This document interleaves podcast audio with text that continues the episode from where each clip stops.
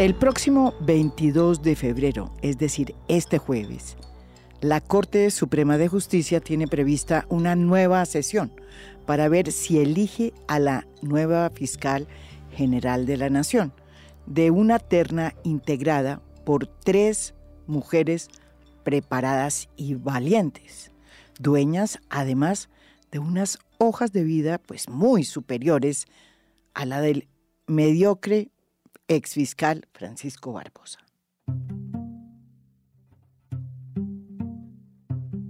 La exfiscal Ángela María Buitrago, abogada experta en derecho penal, su paso por la fiscalía dejó una gran huella, tanto que se le apodó la fiscal de hierro, cargo que ocupó a partir de octubre del 2005 hasta septiembre del 2010 asumiendo la bandera de procesos muy importantes y complicados de corrupción, de parapolítica. Buitrago llevó a los estados judiciales a Jorge Noguera, entonces director del extinto DAS, por sus vínculos con paramilitares.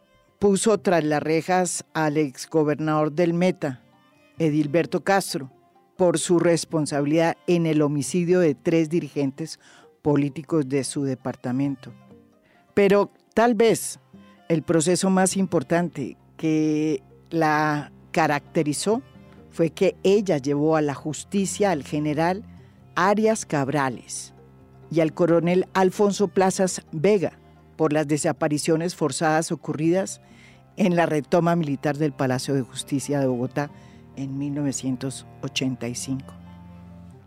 Extrañamente, en el 2010, el fiscal encargado, que duró además un año y medio en ese puesto, Guillermo Mendoza Diago le pidió sorpresivamente la renuncia y la calificó de ineficiente. En el 2014 fue nombrada por la Comisión Interamericana de Derechos Humanos como una de las fiscales que haría parte del grupo de expertos de la OEA que investigó la desaparición forzada del caso de los 43 estudiantes de la normal rural de Ayotzinapa, en el estado de Guerrero, en México. Así es el temple de esta fiscal de hierro. Que la fiscalía tiene que ser independiente y autónoma, no solo financieramente, misionalmente, sino también evitar, y yo me comprometo, señores magistrados y magistradas, a evitar que haya alguna clase de interferencia. La segunda ternada es Amalia Pérez Parra, abogada experta en derecho penal y fue nada más ni nada menos que la jefe de la Unidad de Derechos Humanos de la Fiscalía, la misma que investigó casos insignia en la guerra paramilitar y sus nexos con el ejército en los 90, hecho que impulsó en su momento muchas de las peores masacres de nuestra historia reciente. Ella investigó la masacre de Laro y la masacre de Trujillo. Y fue su despacho el que abrió la investigación contra el general Jaime Humberto Uzcategui por la masacre de Mapiripán.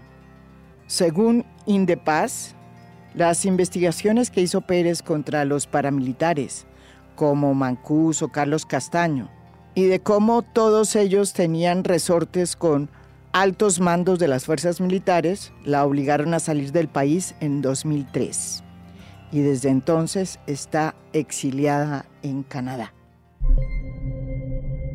De igual manera, será de mi especial atención y compromiso el asunto relacionado con los sistemáticos homicidios cuyo sujeto pasivo son los líderes y lideresas sociales, los defensores del medio ambiente, de las minorías y desmovilizados o personas comprometidas con el proceso de paz actualmente en desarrollo. La tercera ternada es Luz Adriana Camargo Garzón.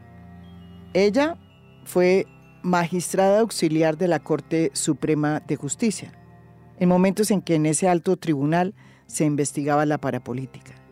Ahí conoció al hoy ministro de Defensa Iván Velázquez, con quien después trabajó en Guatemala, cuando Velázquez ocupaba la jefatura de la Comisión Internacional contra la Impunidad en Guatemala.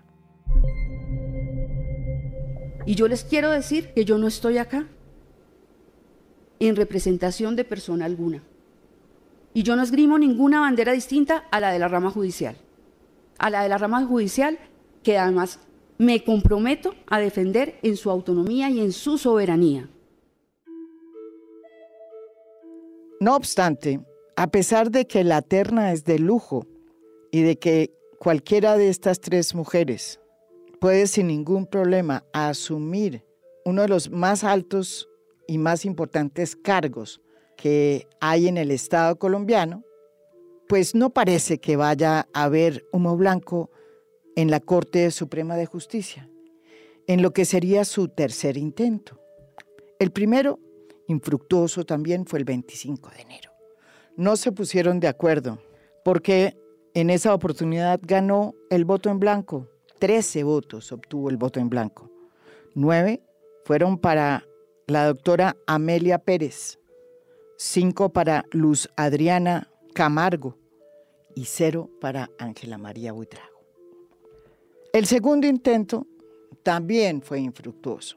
Se hizo el 8 de febrero, el día en que también Gustavo Petro había convocado las manifestaciones para que sus huestes salieran a defender a su gobierno de lo que él consideró era una persecución que le tenía montada el entonces fiscal Barbosa.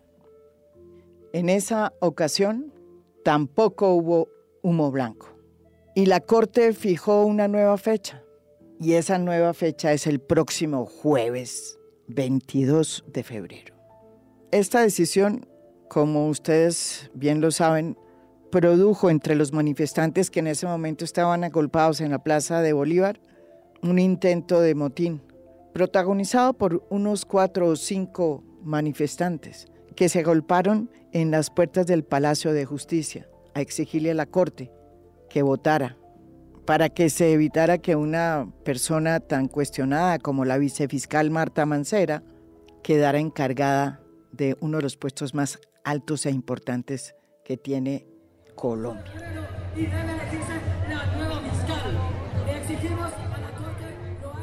Verdad, aunque duela, es que hace rato la Corte Suprema de Justicia cambió sus criterios morales para elegir fiscal general. En el papel sigue contando la idoneidad para el cargo y también la preparación para asumir pues, los desafíos que supone llegar a tan alto lugar. Pero en la trastienda, donde el poder se compromete, lo que más aprecian los magistrados a la hora de elegir a un fiscal es la capacidad que tienen los candidatos de darles puestos en la fiscalía. El que satisfaga su insaciable apetito burocrático debe ser el coronado. Ese criterio tan dañino es el que se ha venido aplicando, sobre todo en las últimas elecciones para fiscal general. Le hace la de Néstor Humberto Martínez y la de Francisco Barbosa. Miren lo que dice aquí el exfiscal anticorrupción, Gustavo Moreno, sobre cómo fue que se hizo la repartija en la elección de Néstor Humberto Martínez y cómo se pusieron en puestos claves a fiscales de bolsillo que le respondieran al cartel de la toga que en ese momento se había apoderado de la justicia. Ellos van a decir que yo no secretos. Miren, eh, el caso de los llegó en diciembre. Eh, me llamó el fiscal. Digo, pues conforme un equipo de fiscales que hagan caso, bueno. Y yo me puse a la tarea de conformar un equipo de esos fiscales que hacen caso. Antes de que fuera elegido Francisco Barbosa como fiscal general, él le había dicho al país que iba a cambiar. Los fiscales, precisamente, que habían tenido que ver con la investigación de Odebrecht. Sin embargo, una vez llegó a su puesto, las cosas no cambiaron. Los efectos de esta pésima práctica clientelista han sido desastrosos para la justicia, pero a la Corte Suprema eso ni siquiera le ha importado. De hecho, le estuvo sin cuidado que Barbosa, el fiscal que eligieron hace cuatro años, hubiese terminado utilizando la fiscalía para posicionarse como el candidato antipetrista, ni que hubiera utilizado su puesto para pasearse por todos los congresos de los gremios, insultando al presidente y diciendo que él era el salvador de Colombia. A la Corte Suprema tampoco les importó que su pupilo montara un discurso peligroso que fue endureciendo el último año de su mandato, dirigido a incentivar la percepción entre los sectores de derecha de que Petro, por ser de izquierda y haber sido guerrillero, pues era indigno de ser presidente de Colombia.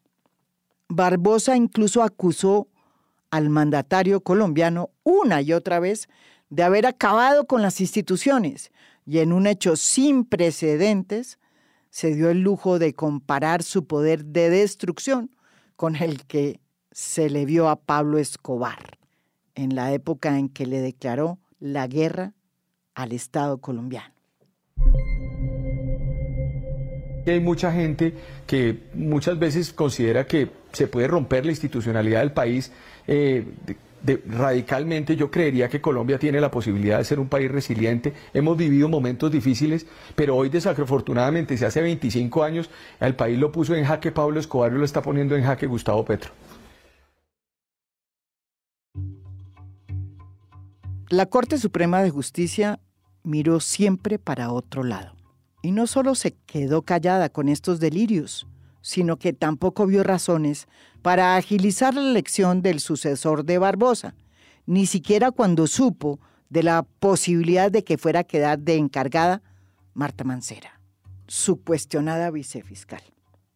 La Corte Suprema sabía que Mancera traía a cuestas serias denuncias que la señalaban de haber protegido a funcionarios de la Fiscalía, que formaban parte de organizaciones criminales dedicadas al narcotráfico.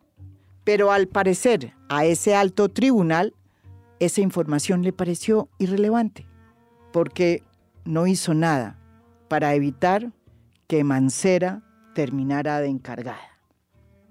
Todo indica que la Corte Suprema de Justicia prefirió callar porque de por medio estaban sus puestos.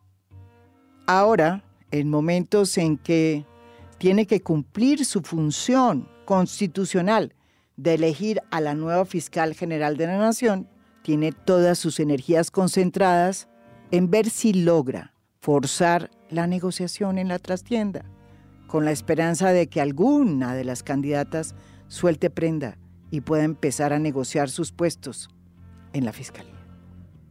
Pero claro, esta vez las cosas sí que no le están saliendo bien. Las ternadas, para su sorpresa, se han ido rehusando una y otra vez de caer en esa celada, lo que ha hecho que la Corte Suprema de Justicia ande inventándose molinos de viento para posponer la elección de la nueva fiscal y ocultar así la verdadera razón que los tiene en capilla.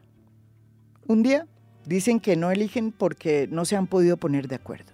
Otro, porque están siendo presionados. Otro, porque no tienen garantías para cumplir con sus funciones. Como bien lo dijo el propio presidente de la Corte Constitucional, José Fernando Reyes, quien salió a los medios a plantear la idea de que la Corte tenía que aplazar la elección de fiscal porque después de los eventos del 8 de febrero, no tenía garantías para cumplir sus funciones de manera libre y espontánea. Ya presionó la semana pasada. Doctor Reyes, le preguntaba por eso porque le oí diciendo, no sé si le entendí mal, si yo fuera presidente de la Corte Suprema, sacaría del orden del día la elección del fiscal hasta no poder elegir libremente y sin presión. Pues es decir, si un hecho como este se repite, es decir, si el 22 otra vez de nuevo prorrumpieran en las inmediaciones del palacio eh, con, el tono de, querer eh, eh, penetrar. Y, usted sabe que después de que cae la primera valla, yo quiero repetir eso, después de que cae la primera valla no sabemos qué va a pasar. ¿sí? O sea, si es solo una cosa física contra los vehículos, las instalaciones, o si vamos más allá. Es decir, una persona prudente cuando ve una cosa como esta, lo que tendrá que hacer, digo el presidente, es decir, mire, no podemos decidir hoy porque esto puede eh, eh, generar eh, estos efectos y mi primer misión también es proteger la vida de los magistrados, por ejemplo. La verdad es otra y es tan vergonzosa que es mejor no decirla. La única razón por la cual la Corte Suprema de Justicia no ha elegido a la nueva fiscal no es porque no tenga garantías, ni porque esté presionada, sino porque todavía no ha podido cuadrar con ninguna de las ternadas cuál es la tajada del ponqué que les toca. A Petro se le pueden criticar muchas cosas. Se le puede criticar por sus reformas, por sus discursos cósmicos, porque no gobierna, porque no ejecuta, porque llega tarde a todo lado y porque utiliza la protesta social que debe ser libre y espontánea para ponerla al servicio suyo. Pero en esta puja por la elección de la fiscal tiene la razón, en poner el énfasis en que la Corte tiene que elegir a la persona más idónea para ocupar tan importante cargo de las ternadas y no a la persona que más puestos dé. La elección de fiscal no puede seguir reducida a una operación clientelista, porque de por medio está la legitimidad de la Fiscalía y la probidad de la justicia. Pero además, la elección del fiscal no se puede pactar en la trastienda ni en la penumbra, porque la Fiscalía no puede convertirse en una posilga del clientelismo y de la corrupción, ni las cortes se pueden olvidar a quienes que en realidad sirven. Haber elegido un mediocre como Barbosa y haberle permitido hacer y deshacer sin que la Corte Suprema de Justicia lo hubiera llamado a cuentas, no habla muy bien de este alto tribunal. E instarlo a que elija a la nueva fiscal sin que de por medio haya ninguna prebenda burocrática, no puede ser entendido como una presión, porque es su deber constitucional elegirla. Es cierto que en la Corte Suprema de Justicia hay magistrados probos que entienden y comprenden la dignidad del tribunal que representan. Ojalá esos se impongan en esta noche oscura de la justicia. Esto es A Fondo. Mi nombre es María Jimena Duzán.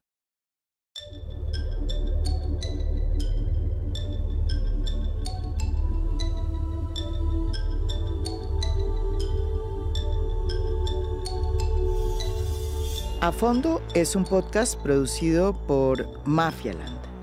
Productor general, Juan Pablo Conto. Gestora de audiencias, Beatriz Acevedo. Postproducción de audio, Daniel Chávez Mora. Música original del maestro Oscar Acevedo. Nos pueden escuchar también en mi canal de YouTube. Gracias por escuchar. Soy María Jimena Duzán.